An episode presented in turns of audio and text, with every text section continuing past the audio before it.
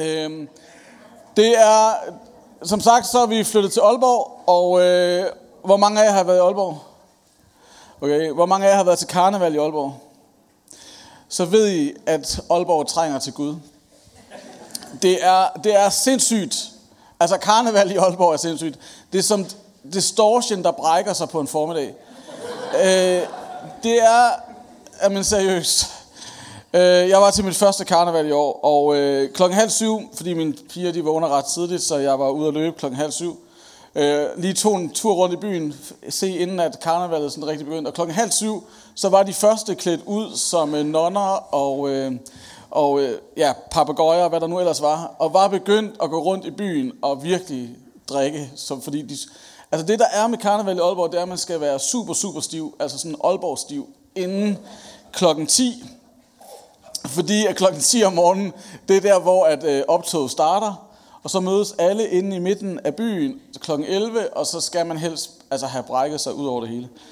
Og øh, heldigvis, så er vi nogle kirker, øh, som øh, er gået, som, ja, før vi også kom, som er gået sammen om at lave sådan noget, der hedder englevagt, hvor vi som kirker er ude og øh, bare prøver at passe på folk, og prøver at tage os af dem, som øh, ligger rundt omkring. Og det var seriøst, altså, det var, det var fedt at være derude, men det var også helt vildt at opleve, hvad skal man sige, hvad der lige havde, hvad der var gang i.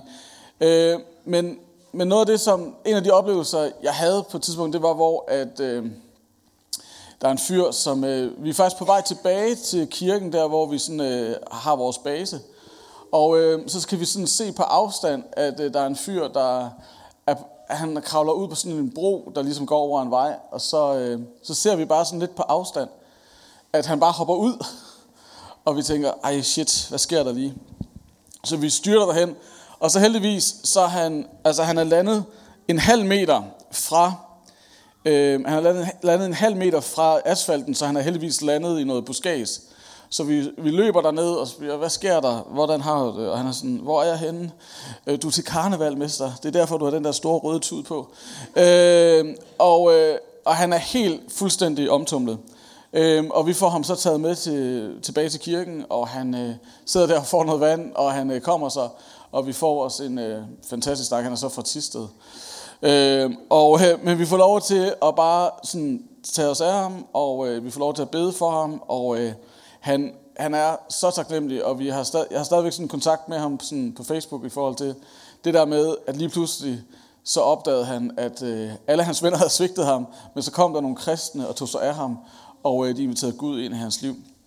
Øh, så øh, ja, så, så der, sker, der sker gode ting i Aalborg, øh, men det er også, øh, der, er også, der er også masser af udfordringer. Men vi er der, og vi er super glade for at få lov til at, at, at plante og starte Aalborg Vineyard, og øh, jeg kommer måske til at fortælle lidt mere om, hvad det er, der sker.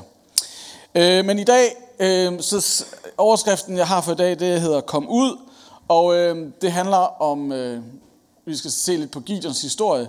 Øh, men inden at øh, vi skal snakke om Gideon, så vil jeg bare lige vise jer et billede af min øh, morfars gravsten. Øh, det er sådan, at hver morgen, øh, hvis vi sådan er i nogenlunde tid, mig og Selma og Elinor, det er mine to piger, Inge, hun skal møde, før, ja, hun skal møde på arbejde, og, øh, og så skal jeg ligesom følge dem i skole og børnehave. Og hvis vi så er i god tid om morgenen, så kører vi igennem en øh, kirkegård, eller cykler igennem en kirkegård. Og, øh, og der, de seneste mange morgener, når vi sådan har cyklet igennem, så har jeg sådan haft den der fornemmelse af, her, her på det her sted, så ligger der bare mennesker, som har levet hver deres liv, og det har på en eller anden måde udfordret mig til at tænke, hvad er det lige, du gør med dit liv? Og øh, min mor, som I kan se på den her gravsten, så er der jo, der er en, øh, en fødselsdato og en dødsdato. Og så er der et mellemrum mellem de to datoer. Og det jeg sådan har gået og tænkt over de seneste mange uger, det er, hvad er jo vores liv? Mellemrummet er det, det som vi skal leve. Og øh, jeg ved, min morfar var en øh, fantastisk mand, og han prøvede at få det bedste ud af sit mellemrum. Og nogle gange så tænker jeg bare om mig selv, øh, hvad er det i grunden, jeg gør med det mellemrum? Sørger jeg for at fylde det ud på den allerbedste måde? Sørger jeg for at gøre livet sådan, som jeg faktisk drømmer om og længes efter at leve? Eller hvad gør jeg i grunden med det mellemrum? Og i går var jeg ude og besøge min mormor, øh, sådan en 92 år gammel dame og spurgte, så sagde jeg, jeg har sådan på det seneste gået og tænkt over det der med mellemrummet. Synes du, at du har levet godt i dit mellemrum? Fordi nu kunne hun sådan, øh, og så kom der en lang forklaring. Øh, men så sagde hun så, men din morfar, han elskede alle omkring sig. Han elskede sine børn, han elskede sine børnebørn. Og øh, så sagde hun, hun havde også virkelig klaget sig over, hvor dårligt hun har haft det, og hun havde mistet sin humoristiske sans. Og så sagde hun sådan med et smil i øjet, så sagde hun, og tænk engang, Thomas, han kunne holde mig ud. Øh, og så sagde jeg, ja, pris Gud, fordi det er da et mirakel. Øh, og, øh, og så grinede hun. Øh, det er sådan, min, mig, mig og min mormor kører. Men for nogle dage siden, så, øh, så, så bliver jeg ramt af det her med, lever jeg sådan, som jeg gerne vil i mit mellemrum? Øh, det er sådan, at jeg som regel, øh, sådan som vi har struktureret vores hverdagsliv, så henter jeg som regel mine to piger fra skole og børnehave. Og øh, når jeg er i rigtig god form, så cykler jeg derned og, og cykler hjem med dem, men der er virkelig bakket i Aalborg. Altså det er slet ikke som København, der er virkelig seriøst mange bakker. Og øh, vi bor på en bakke, og øh, det der sker hver gang, når vi cykler op ad den bakke, det er, at jeg har Elinor bagpå, og så skal jeg skubbe Selma op. Og så når vi er halvvejs op ad bakken, så begynder Elinor, vores yngste, at sige, far, du sveder. øh, og jeg er sådan, og far, hvorfor trækker du vejret så mærkeligt? Og jeg er sådan, hold øh, Og øh, så, så, så, så siger Selma så, så den yngste, hun siger, jeg synes ikke, det er hårdt. Og, jeg, øh, og øh, den ydmygelse, synes jeg bare nogle gange, nogle dage er livet bare for kort til at blive ydmyget på den måde øh, af sine to små børn. Og så den her dag, så har jeg besluttet, det gør jeg sådan set ofte, at nu tager jeg bilen ned og henter dem. Øh, og øh, så parkerer jeg sådan halvulovligt, lad mig bare sige det på den måde. Og øh, så den dag er, det, det, det er fire dage siden, og øh, Elinor, vores yngste, hun er bare sur. Hun synes, det er latterligt, at vi ikke skal cykle hjem. Og øh, hun vil absolut ikke gå så. Øh, så jeg har så hentet Selma fra SFO'en, og så er vi på vej ud til bilen, og jeg bærer ligesom Elinor, fordi hun vil ikke gå. Og Selma, hun nægter at tage sin, vi har cyklet i skole, så jeg har hendes cykel også, jeg bærer. Og øh, hun vil heller, Selma har, synes så, at hendes skoletaske er helt ufattelig tung, og hun synes, hun har arbejdet så hårdt hele dagen, så hun kan heller ikke bære sin skoletaske. Så jeg går ligesom med Elinor her, og en skoletaske der, og øh, en cykel der, og så kommer hen den super smarte mor fra Selmas klasse og siger, hey Thomas, jeg håber ikke, det er dig, der har parkeret derude, fordi du er ved at få en parkeringsbøde øh, og så tænker jeg, shit mand, øh, nu skal jeg ud og forhindre den. Jeg har fået et par stykker i Aalborg. Øh, nu skal jeg simpelthen ud og forhindre den parkeringsbøde. Og så sponsorer jeg afsted med Elinor og cykel og skoletaske. Og det, det vildeste, jeg kan jeg tænker, det som det gælder om, det er, at jeg skal bare ud til den parkeringsvagt, og så skal jeg bare undgå den parkeringsbøde. Og så kommer jeg drønende derud, og han står der øh, og er i gang med at tage et billede af bilen. Og så på en rigtig ynkelig måde, så får jeg så sagt, kan du ikke nok lade være med at give mig den bøde? Og lige der, så får jeg sådan en ud af kroppen oplevelse. Og tænker, hvad har du gang i? Det her, som om det her, det er det vildeste. Jeg tænker, fordi det, der går igennem mit hoved, mens jeg løber, det er, Åh, oh, bare jeg ikke får den her bøde. Det, det vil være en fantastisk dag, hvis jeg ikke får den bøde. Øh, Gud hjælp mig. Øh, og øh, heldigvis så er parkeringsvagterne flinkere i Aalborg end i København. Så han, han, han finder noget, øh, noget frem, og så, ja, så, så undgår jeg faktisk at få bøden. Men det slog mig bare, hvor vigtigt, altså jeg ved godt, det er jo ikke fordi vi svømmer i penge, men, men på en eller anden måde blev det det vigtigste i mit liv. Lige der, så var det ligesom det, livet handlede om. Tænk engang, hvis jeg ikke fik den parkeringsplads. Jeg var lige meget, bare jeg ikke fik den bøde. Og, øh, og nogle gange tror jeg, vi alle sammen kan have det sådan, hvor vi tænker, okay, hvorfor er det lige, at det er det her, jeg går op i? Hvorfor er det lige, det her bliver det allervigtigste for mit liv? Fordi det her, det har intet at gøre med det, som jeg drømmer om. Det har intet at gøre med det, jeg længes efter. Det er bare mig, der er så ufatteligt doven, at jeg ikke vil parkere et sted, hvor man rent faktisk godt må parkere og så får jeg en bøde. Hold nu op. Der er noget, der er større, end om jeg får en parkeringsbøde eller ej. Og, øh, og man, kan, man kan sige, de fleste sådan, øh, forskere, øh, filosofer, sociologer, whatever, de vil sige, der er sådan tre spørgsmål, som vi alle sammen stiller for at få udfyldt vores mellemrum på den bedste måde. Og de tre spørgsmål, det er selvfølgelig, hvem er jeg? Hvor hører jeg til? Og hvordan kan jeg være med til at skrive historie? Og det, som jeg gerne sådan vil prøve at reflektere lidt over også nu, det er det her med, hvordan er det, at jeg kan være med til at skrive historie? Fordi jeg tror, vi alle sammen længes efter at være med til at gøre en forskel. At livet er mere, end om jeg får en parkeringsbøde eller ej.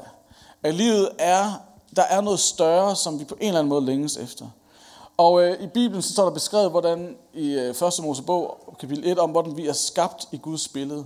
Vi er skabt i hans billede, og Gud han var skaberen af alt. At Gud han var den, der, der eller er den, der skriver historien, det er ham, der skabte historie. Og på en eller anden måde, så er vi jo skabt i hans billede. Så i vores DNA, sådan i vores, hvad skal man sige, vores, øh, helt inde i vores sjæl, der, der er skrevet ind, at vi er skabt i hans billede til at gøre historie, til at være med til at gøre en forskel.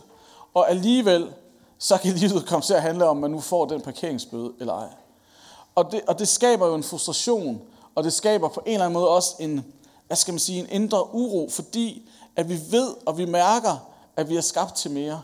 Og så alligevel, så kommer vi nogle gange til at bruge al vores energi og al vores kraft på at undgå en parkeringsbøde, eller i hvert fald for mig. Og, øh, og hvorfor er det så, at det er så svært for os at skrive historie? Hvorfor er det så svært for os at træde ud i det, der rent faktisk kan være med til at forandre den her verden og gøre en forskel? Øh, meget kort, så kan man sige, så vil jeg bare lige sådan nævne sådan tre bøger, man, sådan kan, man kan læse, hvis man nu keder sig i sommerferien.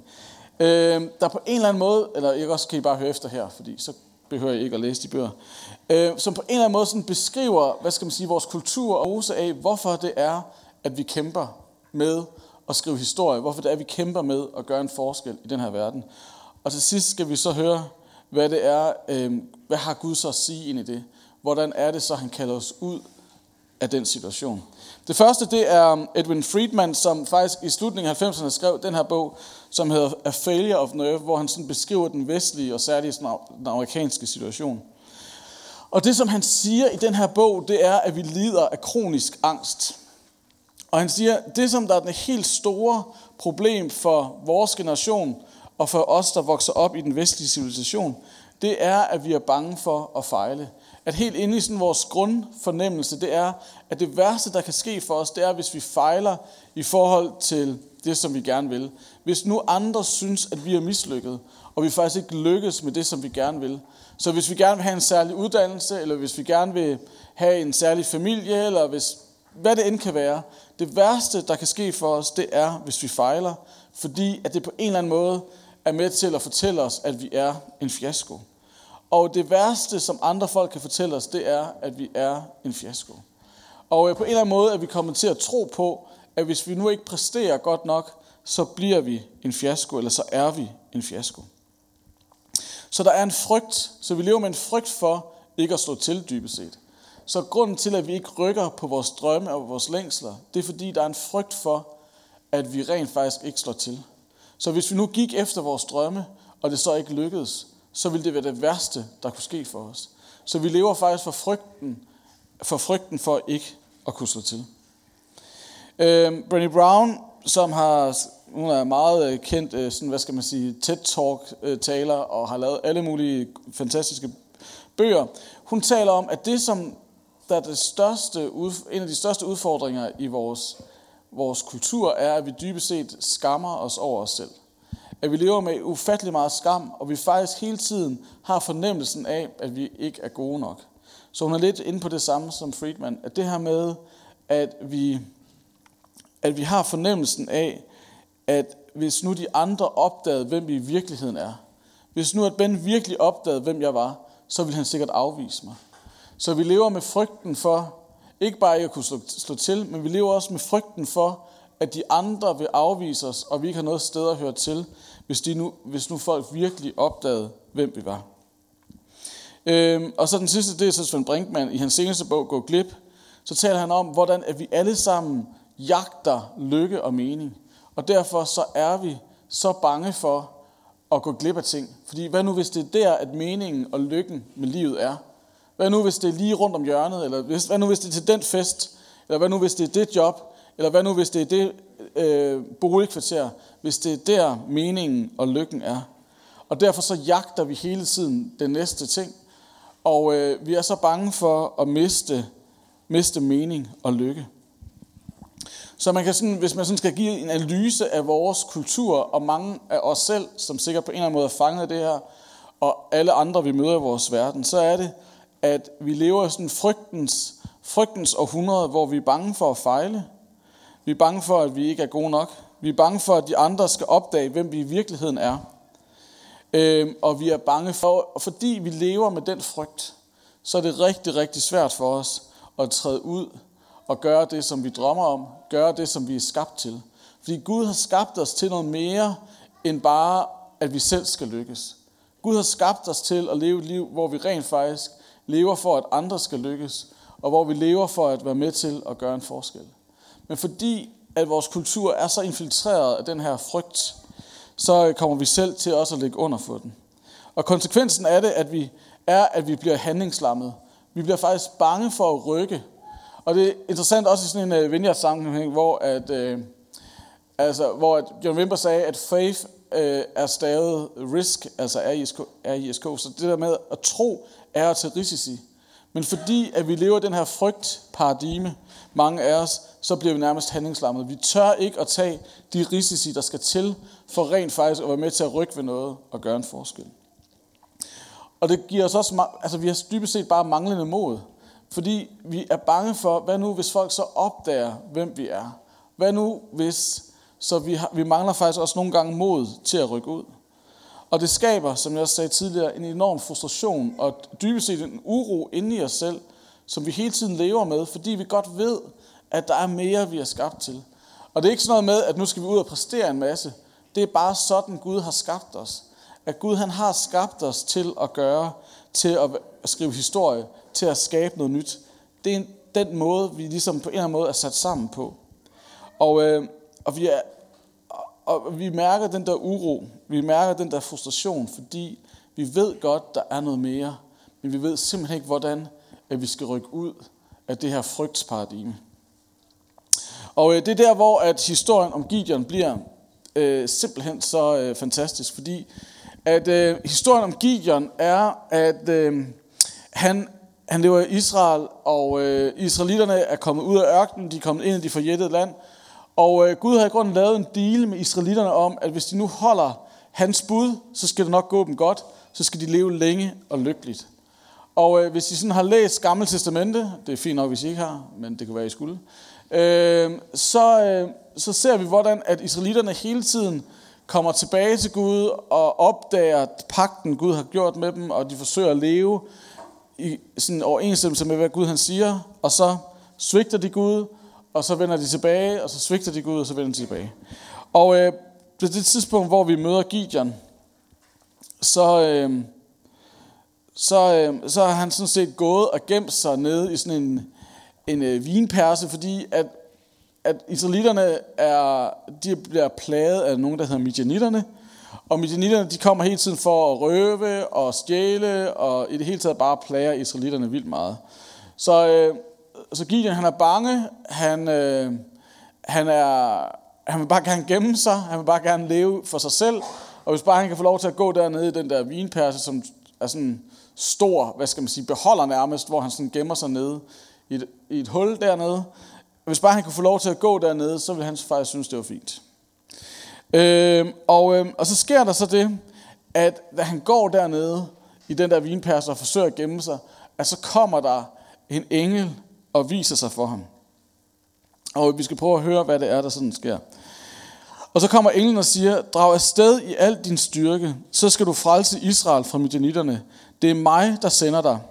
Gideon sagde til ham, hør mig herre, hvordan skal jeg kunne frelse Israel? Min slægt er den mest ubetydelige i Manasse, og jeg er den yngste i min fars hus. Men herren sagde til ham, jeg vil være med dig. Du skal slå midjanitterne alle som en. Gideon sagde, har jeg fundet noget for dine øjne, så giv mig et tegn på, at det er dig, der taler til mig.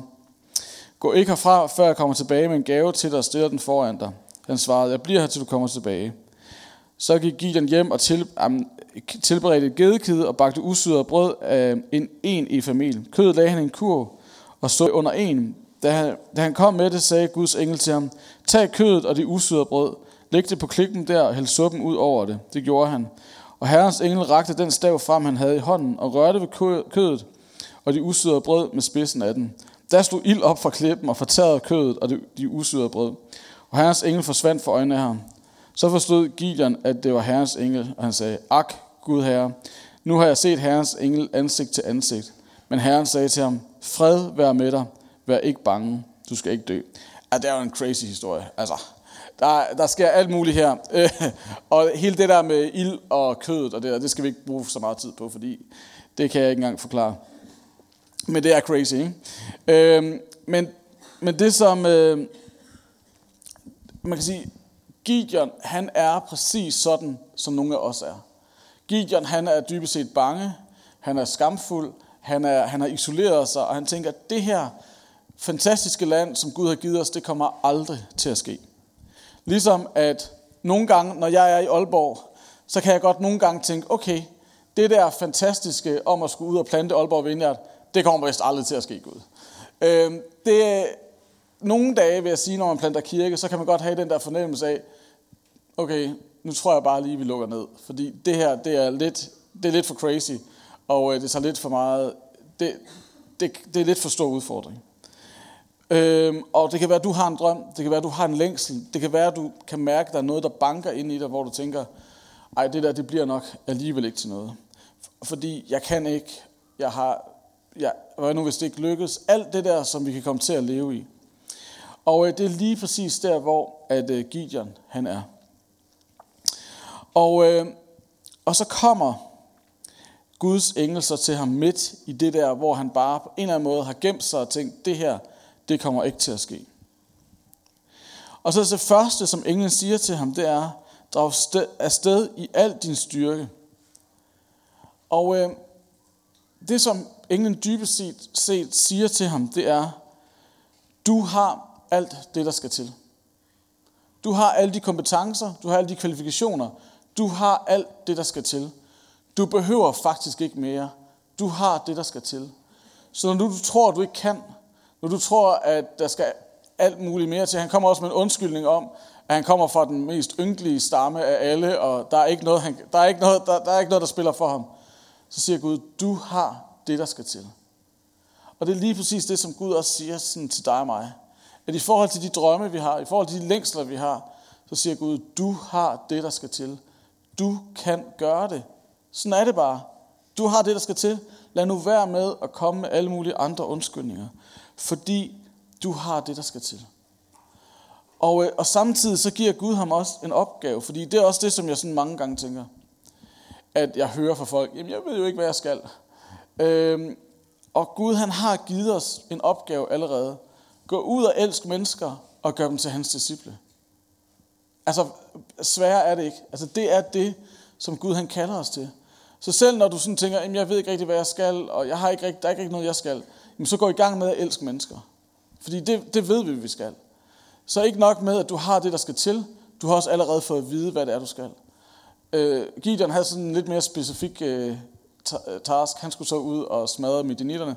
Øh, og nogle gange får vi jo også en meget speciel opgave, vi skal. At nogle gange, i nogle sæsoner af vores liv, så er der noget særligt, vi skal. At så er det så nogle, måske nogle særlige mennesker, vi skal elske. Der er måske noget særligt, vi skal gøre. Men overordnet set, så har vi allerede fået det kald og den opgave, vi skal have. Nemlig at gå ud og elske mennesker og gøre dem til hans disciple. Og, øh, og så, når, man, når, vi, når vi så lever det med det mindset, eller når man så prøver at leve med det mindset, så nogle gange, så kommer Gud og gør noget, som man slet ikke havde troet. Her i tirsdags, så var jeg op, og øh, jeg, vi, som sagt bor vi på en bakke, og så op på toppen af den bakke, der kan man sådan se ud over Aalborg og øh, Sundby. Og øh, ofte om morgenen, når jeg så er kommet hjem fra afleveret pigerne, så cykler jeg lige derop, og, øh, og så kigger jeg ud over byen og beder for byen.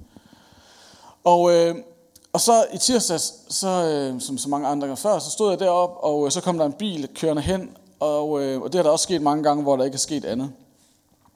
Men så var det som om Gud han sagde, du skal gå hen og banke på, bilen, på bilruden ind i hos den bil, fordi der sidder en kvinde derinde, der har brug for at vide, at, øh, at jeg elsker hende. Og øh, så var jeg bare sådan, Absolut ikke. Jeg står lige her, jeg kan se, at hun spiser en chokoladecroissant. Jeg tror bare, jeg bliver her. Og igen sagde, du, du skal til. Og det er netop det næste, at Gud, han sender dig. Du er ikke bare på din egen mission, men du er på Guds mission. Og det betyder, at han giver dig autoritet og kraft. Det er ikke bare din egen mission, du er på. Du er på Guds mission. Og øh, det er også det, som, øh, som Gud han siger til Gideon. Jeg sender dig. Og så tænker jeg, okay, om ikke andet, så hvis det går galt, så er det jo en god sådan prædikenillustration på et eller andet tidspunkt. Øhm, og, øh, og så gik jeg hen, og, øh, og så bankede jeg på øh, bilruden, og, øh, og så hen her. Jeg vil sige, vi bor sådan lige på kanten af Hasseris, som er sådan en Aalborg svar på Hellerup. Ikke? Øh, så hun var helt klart sådan en, en hasserisk øh, kvinde der. Øh, og jeg banker på, og jeg siger, mm, jeg ved godt, det her det er mærkeligt. Jeg synes også, det er mærkeligt. Men jeg har faktisk lige stået her og bedt, og øh, da du så kom kørende, så sagde Gud, øh, at jeg skulle sige noget til dig. Og det er sikkert mega weird. Og hvis, hvis nu, at det slet ikke giver mening, det jeg siger, så kan du bare putte det ned i den skuffe, hvor der står mærkelige kristne, og så er det fint. Øh, og så var hun sådan, øh, okay, det var en lang sejr. Jeg tror bare, hun tænkte, okay, det var godt nok en lang indledning. Øh, og så hun smilede sødt, som man jo skal i Hasseris. Og, øh, og så sagde jeg, det som jeg oplever Gud han siger, det er, at øh, nogle gange så er der folk omkring dig, som, øh, som sådan virkelig trash talker dig, og Gud han siger, at du er elsket, og han finder dig værdig. Selv når du synes, at verden ikke elsker dig, og finder dig uværdig, så elsker Gud dig, og han finder dig værdig. Og så begyndte hun bare at græde. Og, øh, og jeg sagde, ja, det er, jo, det er jo det, der sker nogle gange, når Gud kommer med en hilsen. Skal vi ikke bede sammen om, at du rent faktisk lige nu må få lov til at erfare og opleve, at du er elsket af Gud? Og, øh, og det er jo så det næste, der også sker øh, for Gideon, det er jo, at han får at vide, at jeg vil være med dig. Det er det sidste, Gideon får at vide, det er, at jeg vil være med dig, så du går ikke bare med min autoritet, du er ikke bare sendt i mit navn, men du kommer også med min kraft. At der, hvor jeg sender dig hen, så er det i mit navn, men det er også med min kraft. At vi kommer ikke bare som os selv, men vi kommer med Guds autoritet og med Guds kraft. Det er det, vi er sendt afsted med. Og så da jeg så øh, fik lov til at bede for hende, at, så sagde hun, det her, det er helt vildt. At jeg kørte herop og oplevede den største uro og bekymring i mit liv. Og da du bad for mig, så var det så om, at alt blev okay. Og, øh, og det er jo det, der sker, at når vi går i Guds kraft, og det er ikke bare vores egne, det er ikke kun vores egne kompetencer, men kombineret med Guds kraft, så og genoprettelse til de mennesker, vi møder. Hvis vi hele tiden er bevidste og klar over, at vi er på Guds mission. Altså kommer han og giver os fred, han kommer og giver os shalom. Og det, der sker, når vi mærker, at vi er elsket af Gud, det, der sker, når vi får at vide, at Gud har givet os alt det, der skal til. At der ikke er noget, der på en eller anden måde kan ryste os. Men at vi kan læne os tilbage i at vide, at vi er elsket og fundet værdige af Gud. Og vi kommer i hans navn. Så al den frygt om ikke at stå til. al den frygt om, hvad nu hvis de andre opdager, hvem vi i virkeligheden er. Alt det, der handler om at finde mening og formål, det har Gud allerede givet os. At Gud han har allerede fortalt os, at vi er okay. At han har sagt, jeg er med dig. Han har sagt, du har alt det, der skal til. Jeg har skabt dig lige præcis sådan, som du skal være.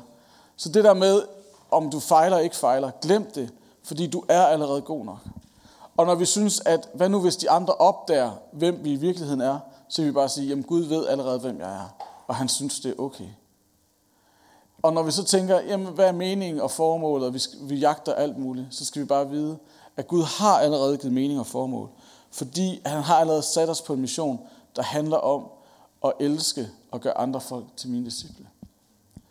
Så Gud han kommer også til dig og til mig den her morgen. Og hvad end det er, du lever med af frygt, så kommer han og siger, jeg er med dig.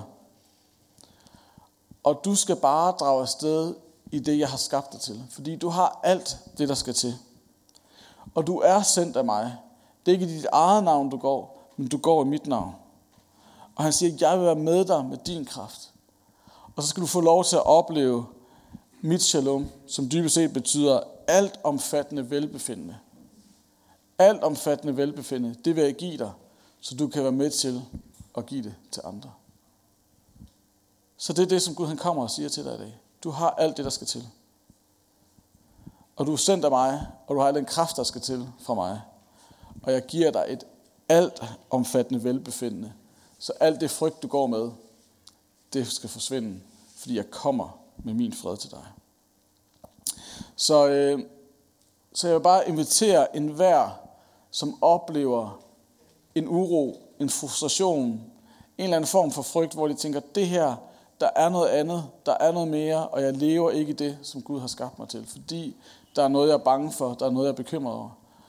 At du går herover, når vi synger lidt lovsang, og vi kan få lov til at bede for dig om, at Gud han må komme og sige til dig, fred være med dig. At jeg kommer med mit altomfattende velbefindende, så du kan gå ud og gøre det, som du i grunden er skabt til. Så det ikke er frygten, der driver dig, men det er min shalom, min fred og mit formål.